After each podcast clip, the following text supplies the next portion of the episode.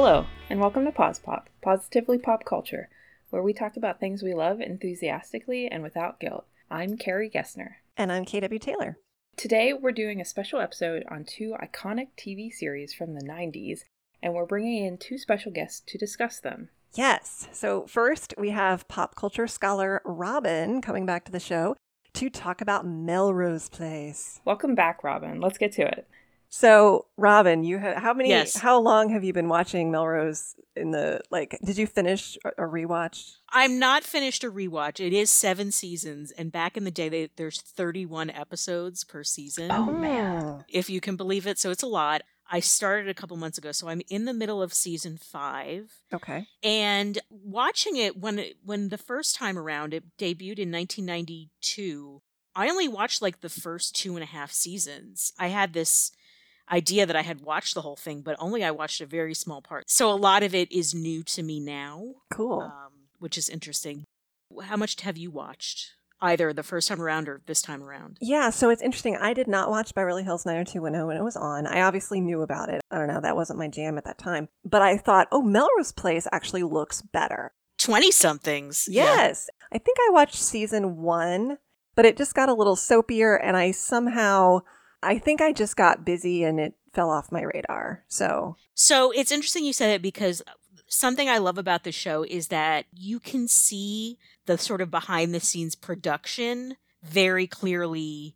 I'm not even talking physically, I'm talking about when they decided to shift the show, when a character was, you know, they're they're teeing them up to leave the show. If actors didn't get along, they would unpair them and just pair them with someone else. So that's something that I really love about it. That's what I think makes it really soapy. And I kind of consider this like the second wave of nighttime soaps. Like the first was like your Dynasty and your Dallas, and then this kind of kind of died down, but this they brought it back.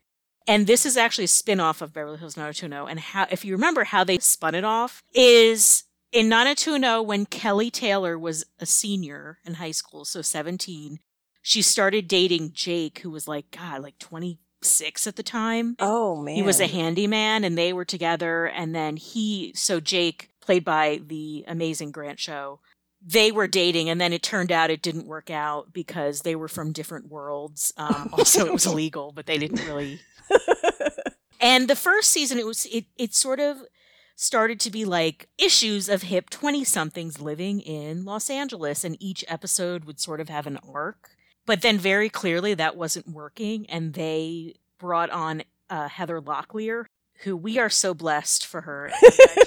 and kind of this this turn into more serial plot lines, into more sort of the the soap opera trope. She wore like amazing pantsuit skirt suits that were really short. She was like a this like proto feminist advertising executive. Remember when that was like the cool job yeah. of the 90s? Like I work as an advertising executive. And it just sort of quickly went into farce almost. Here, I'll I'll set up some background for Carrie and others. So Dr. Michael Mancini was married to Jane. They all lived in this apartment together. He cheated with Marcia Cross, who played Kimberly Shaw. You might know who Marcia Cross is. Mm-hmm. Also amazing. They had an affair. Finally, they're together. Dr. Mancini got drunk and she was in the car and there was a bad accident. She went into coma and supposedly died. Okay, a couple episodes later, Kimberly's alive. She comes back and there's a very iconic moment and then you've probably seen gifs of it where we think Kimberly's okay, but she goes into the bathroom and take and turns out she's wearing a wig and she has a huge scar from brain surgery. And then from then, Kimberly not only tries to murder Michael, she tries to murder Sydney, another character. She literally plants homemade bombs in Melrose Place and blows up the complex. But soon is forgiven and she's back with Michael. And then right now there's a plot where she has a tumor and she's dying. Like they forget very quickly about who's trying to murder who. there is unfortunately a lot of rape plot lines. Probably all of the women on the show have been either raped or someone has attempted to rape them. And I'm smiling when I say this because it's so uncomfortable. I'm not laughing at it, but it's just that was the soap trope, right? Yeah. The funny thing is, is that they all live in this complex. They live in LA and they have no other friends. They're only allowed to hang out with the people in the apartment. They're constantly changing apartments. Like someone moves out and then someone moves into another apartment. Jake has been with every woman on the series and I think has been engaged to like 3 of them. So, it's it's frustrating but kind of funny and kind of like a wink at the camera at the same time when all of this happens. Oh wow. Gosh. That is wilder than I than I remember. Well, and you mentioned um, Heather Locklear as being kind of a turning point in the show, and Yeah. and how kind of in certain ways aspirational she is. But are you sup- i- i- is she portrayed as being a good person? Like, are we supposed to want to root for her, or is she a little bit of like an anti-heroine?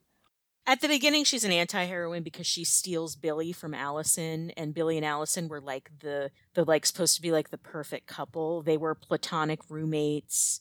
Billy answered an ad, and Allison was like, "Oh my god, a boy roommate!"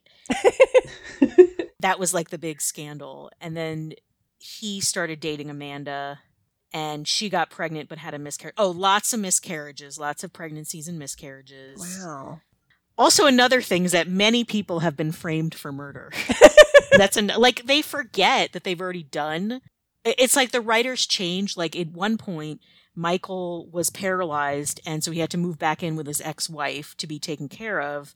Two seasons later, she gets paralyzed by her drink being spiked, and she has to live with him. And I'm like, did they do they remember they've done this? Because the characters don't even mention. They should be like, hey, isn't it weird that we're in this situation again? So it- Oh. Well, Yeah. you mentioned that there's 30 some episodes in each season, and I wonder would this have been a better show if they had like either even just 22 episodes a season or, or 13 like they could have kept it a little tighter and some of that boring stuff might have might have filtered out. Do you think that would have made it better? No, I think you need it because it's just like the mundane is part of it in a way, in the mm. way that kind of soap operas, that's kind of the pleasure in them, right? It's more the, not necessarily the plot, but it's like the emotional connections. They do a lot of the emotional playouts, like something happens and they'll stay on the character, oh. you know, with the emotions, it kind of things that when soap operas were considered just low culture, kind of the things that it got criticized for, and then like sort of as we have come to appreciate them Mhm. as part of like feminized culture, I think it's the emotional things that is kind of at the heart of the show. Like everybody's emotional. Everybody lies to each other all the time, which I don't know about you two, but like as I'm getting older, I hate I can't watch that. Like it oh just yeah Yeah. people being dishonest with each other, like, and everybody's cheating, like, it actually makes me physically uncomfortable. So there's a lot of cheating on people, a lot of like, oh, I just saw you with this person and I think you're dating them. And if they only listened for two minutes, they would find out it wasn't the case. But there's a lot of like misinterpretations. So, Yes, please. please interrupt. so someone who has not seen this and is just going off of what you've told me, and if you don't like the things like they're lying to each other, they're cheating on each other, all this stuff, what exactly is the draw here? well, the draw probably back then is that they're 20 somethings living in literally in like the Melrose neighborhood. So, like, as a teen, that's aspirational, right? Like, I don't know about you, Right, but I was yeah. obsessed with like 20 somethings living on their own and kind of like the that's why I like the real world as well. yeah yeah As a viewer now, what what's going to get me invested in 30 episodes? It goes down easy. Okay. you know the characters. A lot of storylines are really drawn out. Like the same things keep happening. Like, I don't trust you. Okay, I trust you. Now we're fighting again. It's almost like you know what's going to happen and you know the pattern. Mm. And just when you get sick of the pattern, the pattern gets broken and like somebody, you know, there's like a big sort of change. There's also, you know, like Allison, who's played by Courtney Thorne Smith, is supposed to be like the girl next door and kind of the the cipher character. She is just the worst. She's whiny. She, but she just like everything happens to her and she complains. She's not good at her job she exp- you know she'll get a boyfriend and then be absent and then be like amanda you're so mean to me when amanda's like i just want you to do your job so but then there's sydney which is jane's younger sister played by laura leighton who is fantastic and she gets into all sort of trouble like she She accidentally becomes a call girl. She gets Wait, wait, recruited wait, into wait. a cult. She what? How do you accidentally become a call girl? So this is another very 90s trope that I realize is that like she met this woman who's like, "Oh, you're down on your luck. You're gorgeous. I have a guy that I can set you up with." Oh. And she's like, "Okay." And then they go on the date and it's like an older gentleman and they have a wonderful time and at the end he gives her money and she's like, "Wait, what?" And he says, "Well, I I'm sorry. I thought you understood this what it was." Oh. she'll be like, no, and run out. And then she'll go back to the madam, and the madam will be like, what's the big deal? It's just dates. And she ki- kind of like, that's the way. I've seen that happen, God, at least in like four Lifetime movies. And this was on this was on Fox, right? So it's it's not mm-hmm. only it's the 90s, so we're dealing with with a different time, and we're also dealing with even though Fox was even at that time kind of not as big of a network, but it was still network broadcast TV. So there's probably certain things that weren't going to ever be super groundbreaking. I remember Yeah. I did a watch of all of Party of Five not too long ago, which was also a 90s Yeah. Fox show. And they would, similar pattern where you'd get to like almost something edgy and then they would chicken out, you know? So Yeah. they could Yeah. show something, but they had to show it having quote unquote consequences. So now, are all the characters white? yes. there was a black woman character on the show in the first season, Rhonda, Oh, yeah. played by Vanessa Williams. And she was a cardio funk instructor. Oh. And they just wrote her off the show. They wrote her off the show. They wrote um, this other character, Sandy, off the show. And I guess that was part of the reworking right when they brought Heather Locklear on. It's a real shame for many reasons. One is Rhonda and Matt were kind of like, they were best friends, of course, the gay guy and the woman of color. But they had a good dynamic going. And yeah, I guess there was not really much for her to go anywhere. And they wanted to change it. But after that, there's like maybe a side character who's a person of color, but no, it's definitely a very white cast and white world they're living in. That's really interesting. That's yeah. So you've got L.A. twenty somethings in the '90s with no people of color and only one gay person, and it's a guy. I know living off Melrose, which is like supposed to. Oh, and then the B roll at the beginning of every show always zeroes in on like eclectic looking people like punks or like a close up of Doc Martens. Like it's supposed to be like this bohemian, you know, world. And then they go to, I mean, the fashion is obviously amazing and awful because it's the 90s. Um, and you know there's not a lot of like show business stuff and you would think that for a show about people in los angeles like at least some of them would be aspiring you know but, but none of them are they're they're in advertising they're a doctor fashion designer another very 90s job Interesting. Yeah. So Yeah. it's a lot less. Well, yeah. I mean, at the beginning of season one, it felt a little not, not realistic, but a little more like what you would expect that environment. Well, they to be like. tried, yeah. They tried, and then they and clearly no one just, wanted to see this Yeah. yeah. They just threw that out the window. So that's interesting. carrie to answer your question from like 10 years ago the reason I like it, and I didn't really understand this until now, is that when you have that insular feeling of like a serial soap opera, everybody's important at all times. Like they Hmm. have this small world where they, whatever drama they're going through, it is paramount within that group. Like, does that make sense? I mean, every, you know, it's a Yeah. small pool. You know, in LA, in a big city, you could just get lost. But like anytime somebody has drama, it's like at the forefront. If they bring on a guest character, that person, it's like their life was non existent and they just sort of like appeared to be a certain thing in somebody's life. So it was very like almost I don't know, like aspirational. Like, of course, everybody wants to have like be like a big fish in their pond and have like everybody care what's going on and everybody kind of want to know what's going on. Yeah, so I, I think that's kind of what any sort of soap opera really appeals is that everybody is super important to everything. And I guess that's kind of aspirational, right? Like as a teenager, I felt invisible. And maybe I do now sometimes, who knows? You know, and just having that feeling, I think, is what makes me love soap operas. And I will say, I mentioned it before, but I think it's the same reason I like the Dynasty reboot hmm that's going on now, which is actually really good. And like not not nostalgically good, but like legit good. Cool. Yeah, I mean, we could probably keep talking about this forever, but thank Yeah. you so much. I, and where where is this streaming right now? I assume you're watching it streaming. Hulu. Hulu. Okay. Again, I say this every time. I feel like I've just. I hope I've painted a picture of the show Oh, you have. I have learned a lot.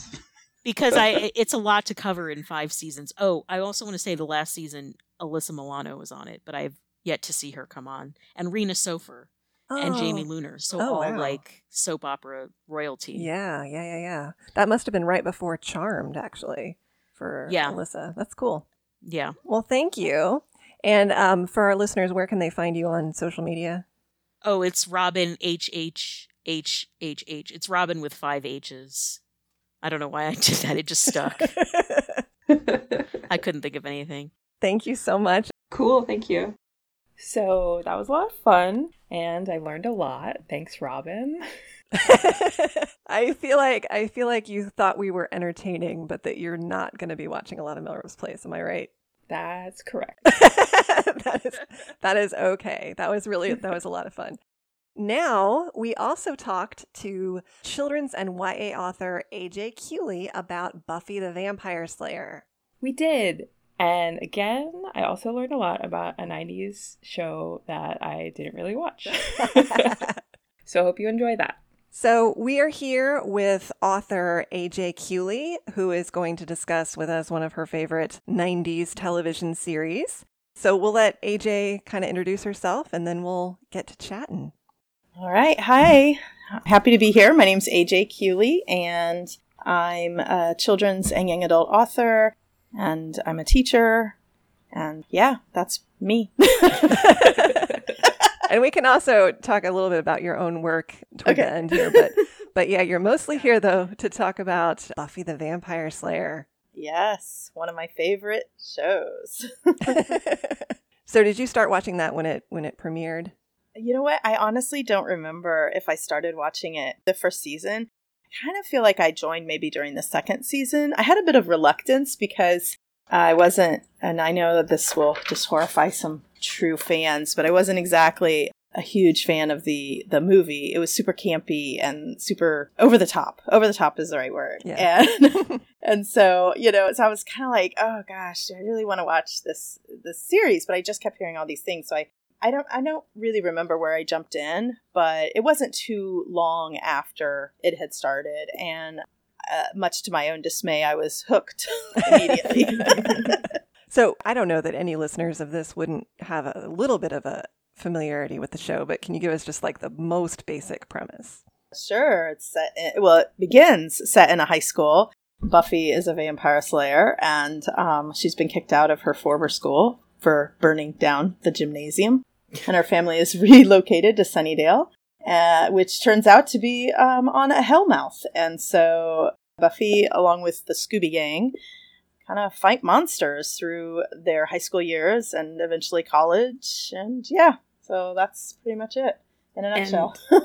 A Hellmouth is a portal to hell where monsters? Pretty much, yes. Okay. But it's also like a like there are demons that walk the earth and they kind of are attracted to the Hellmouth. So and then there are demons trapped in hell and yeah, so it's just kind of a whole thing. and it's it's a drama, but it's also very very funny. There's a there's a strong comedic undertone. So funny. Yeah, Yes, so yeah. funny. it's not really taking itself that seriously. no, it really isn't, and I think that's what makes it so awesome. So you recently were trying to cram some of your favorite episodes in. I was, I was. Yeah. So what did you end up watching?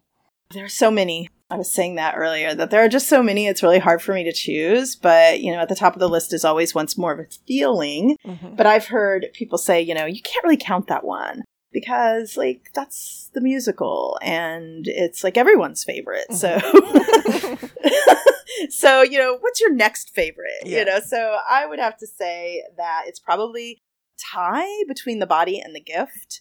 And but both of them are guaranteed to make me sob like a little girl, like hysterically. So I don't really watch it as often. yes. As someone who has only watched limited episodes of Buffy, what are those episodes about? in a way they're both about grief and the journeys we take, uh, you know, as humans. And uh, like the body is the aftermath of the main character's the death of her mom, and really like everyone's reactions. And it was so real and so like phenomenally well done that you just literally lived the experience of losing your mother through Buffy and losing the mother of a friend through all of her friends and the like complete uh, incomprehensibility of death through the reaction of Anya, who is a demon, who doesn't really understand the whole mortal thing and just can't understand, you know, why humans die, you know? And so it just is really powerful and and if I need a good cry, that's my first go-to. If I need like something to release all those emotions of like the body, that's Yeah. it. it's probably the series' most totally dramatic episode. It's not funny. It's it's very raw. Not it is. It's really upsetting, but it's beautifully done. Yes, I agree. I have to be in the right mood to watch it. So I, you know, I've done many binges of Buffy where I've actually gone from episode one of season one through to the very final season through the years. But I often will skip the body if I'm not emotionally ready for that experience. Yeah, it's a pretty intense episode, but it's but again, it's beautifully done. It's pretty. I think people should watch it if if they're watching the series. They should watch it once. You know, the first time they watch through the series, but it's it is tough. It is. It definitely is. And then the gift that was another one you mentioned. What one's It what's that about? was. So to me, um, The Gift is probably the best season finale I have ever seen in any show. And at the time, because I was watching it in real time as it was developing, um, at, by that point, it was considered to be the series ender. And we did not know that, you know, Buffy would uh, ultimately be picked up by UPN and that there would be two more seasons to come. And so it felt very final and and also superbly beautiful. I mean, it was just all about sacrifice and and love and I don't know, it was just intense. Yeah. Also intense. it's the it's the 100th episode of the series, and it's the season ender of season five. And the show started on the WB in 1997, and then in 2001, the WB canceled it, but UPN picked it up. But yeah, you're right that fans, I don't think, knew that it was going to get renewed on a different network. So, Interesting. and so it's kind of like hard to spoil it because it's you could Right, actually yeah. stop watching the series at the end of that if you wanted to. you could, yes.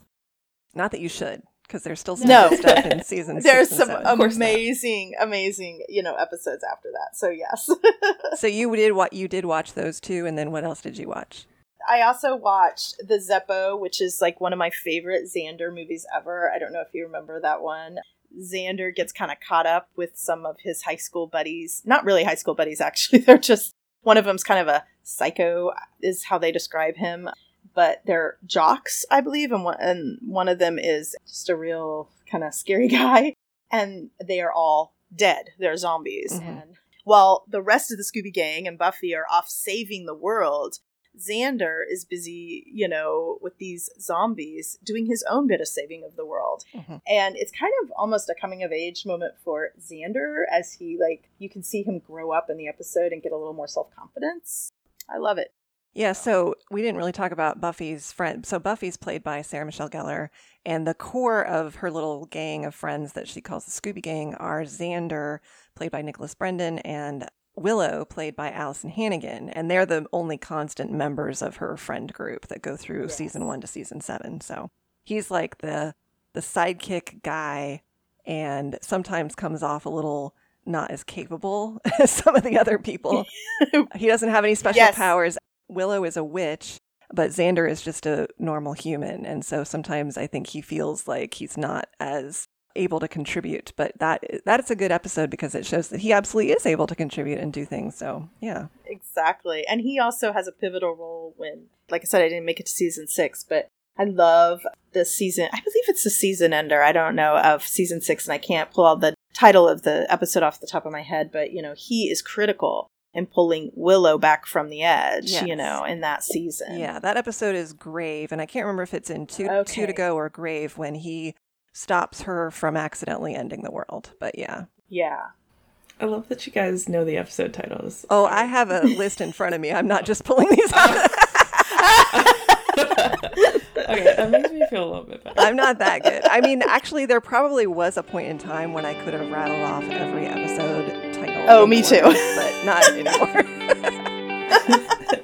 so uh, you know season five though or is it no season three i think it is is like one of my favorite seasons or maybe it's just that it has some of my favorite episodes that are not what i would call those really intense episodes like season five and season six has some of those really intense episodes Mhm. but season three is just a lot of fun. There's just a lot of fun in season three. The wish doppelgangland. I'm not even sure if i said that right. Doppelgangland? Yeah. doppelgangland? Yeah. i don't know.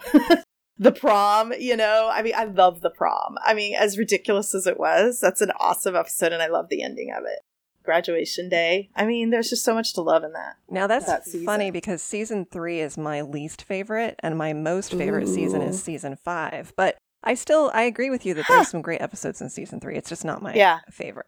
that's so funny Season five is my favorite season because it actually is the Wizard of Oz. The whole season is actually structured around the idea of the group as living through an, an allegorical version of the Wizard of Oz. i had no idea like you have blown my mind what Somebody actually could watch season five start to finish and see absolute parallels with the Wizard of Oz. So who's the wizard behind the curtain then? Explain.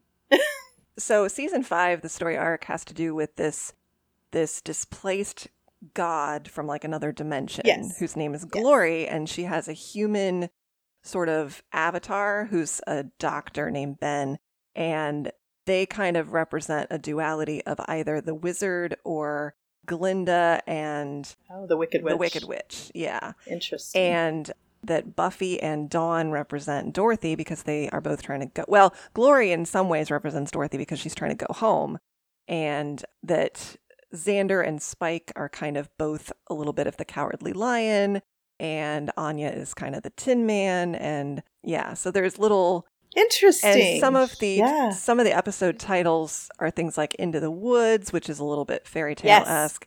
And there's a robot character who is kind of a couple of robot characters who are sort of another allegory of the Tin Man, and yeah, and that trying to go home is something, or getting home, or or finding the answer to to a long mystery has always been within Buffy's power throughout the whole season, but she didn't realize it. Yeah. That's really interesting. I literally had never seen that or heard that before. Yeah, so, there you go. but great, thanks a lot. Now I'm gonna have to go rewatch all of season five with that in mind. Just more hours of viewing to come. in the context of this, you know, the the late '90s, the early 2000s, like this show really um, had a lot of feminist themes through it, and I just I think it was one of the things that really appealed to me was a strong female protagonist in Buffy, and and then of course Willow, also a very strong female who comes kind of into her own over the course of the series. Actually, they both do in many ways, and then we have you know Anya. I mean, there's just so many strong characters through it but in particular those strong female characters that really made me love the show a ton and then the other thing i just absolutely loved about it was i just think the writing is so incredibly crisp and entertaining and like i literally when i watched the show i constantly find myself this is the beauty of having it on dvd as i hit the pause button and i will literally write down little quotes because the the dialogue is so incredibly fresh and entertaining and they use language in a way that that is just that just really highlights i think the power of language and how much we can do with words. So That's why I keep saying when people are reluctant to come to it because they think it sounds like a very dark concept, but I, I swear that it's almost as much of a comedy in some episodes as it is a, yes a fantasy quasi drama. It again, it doesn't take itself very seriously, but it's No, comedic yeah. through the dialogue. Like it's almost kind of Noel Coward for teenagers. It's very, very witty.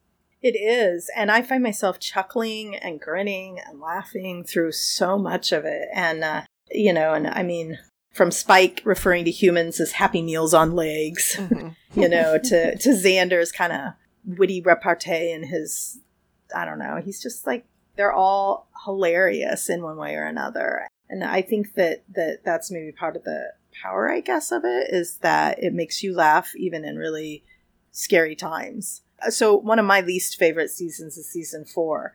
I think it was going through growing pains. You know, the kids are out of high school, they're not Yeah. kids anymore. Yeah. You know, they're in their first year of college, and there's this whole like initiative storyline that I wasn't like super fond of. And, you know, Riley, though uh, utterly adorable and super hot, just reminded me of like a human version of Angel. It was like Buffy definitely has a type there. Yeah. you know, and so it just wasn't my favorite uh, season. However, there are some truly comedic moments even in that that uh, that season, even in the worst of Buffy. I think, which you know, for everyone, the worst is is different. But like, I don't know which episode it was. I watched too many, but Riley has gone to the graveyard. He's taking patrol for Buffy because she's gotten hurt somehow, and she has gotten him to promise that he'll take the Scooby Gang with him.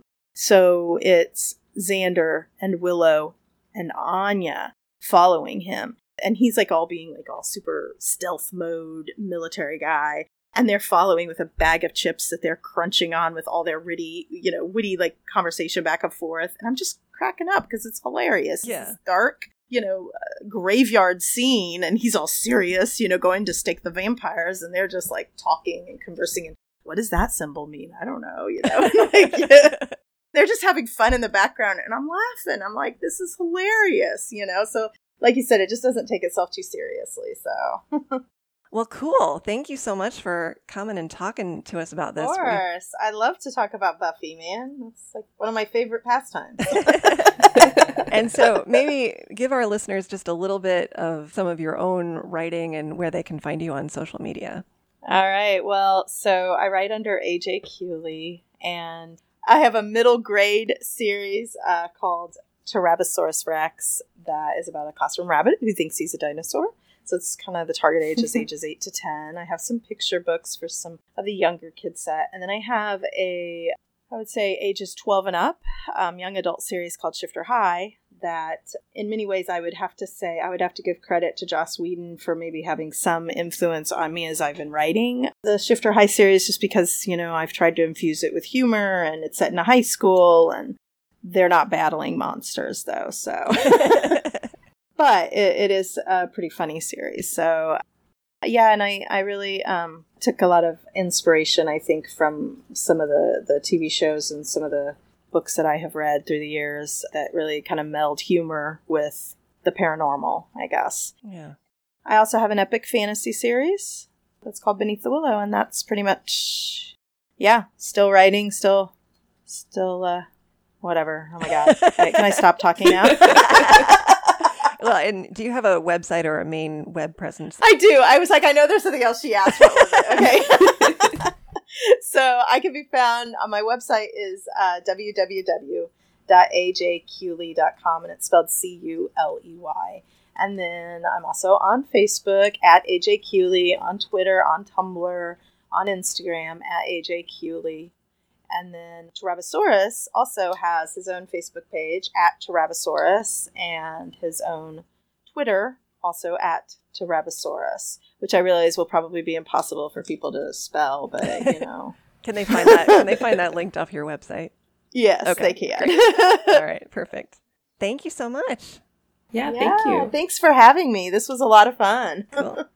That was so fun. The that we ended that conversation and then we still kept talking about Buffy for quite a while after that. So Yes, yes, I was very lost. that segment actually could have been probably two hours long, but that was wonderful. I had so much fun.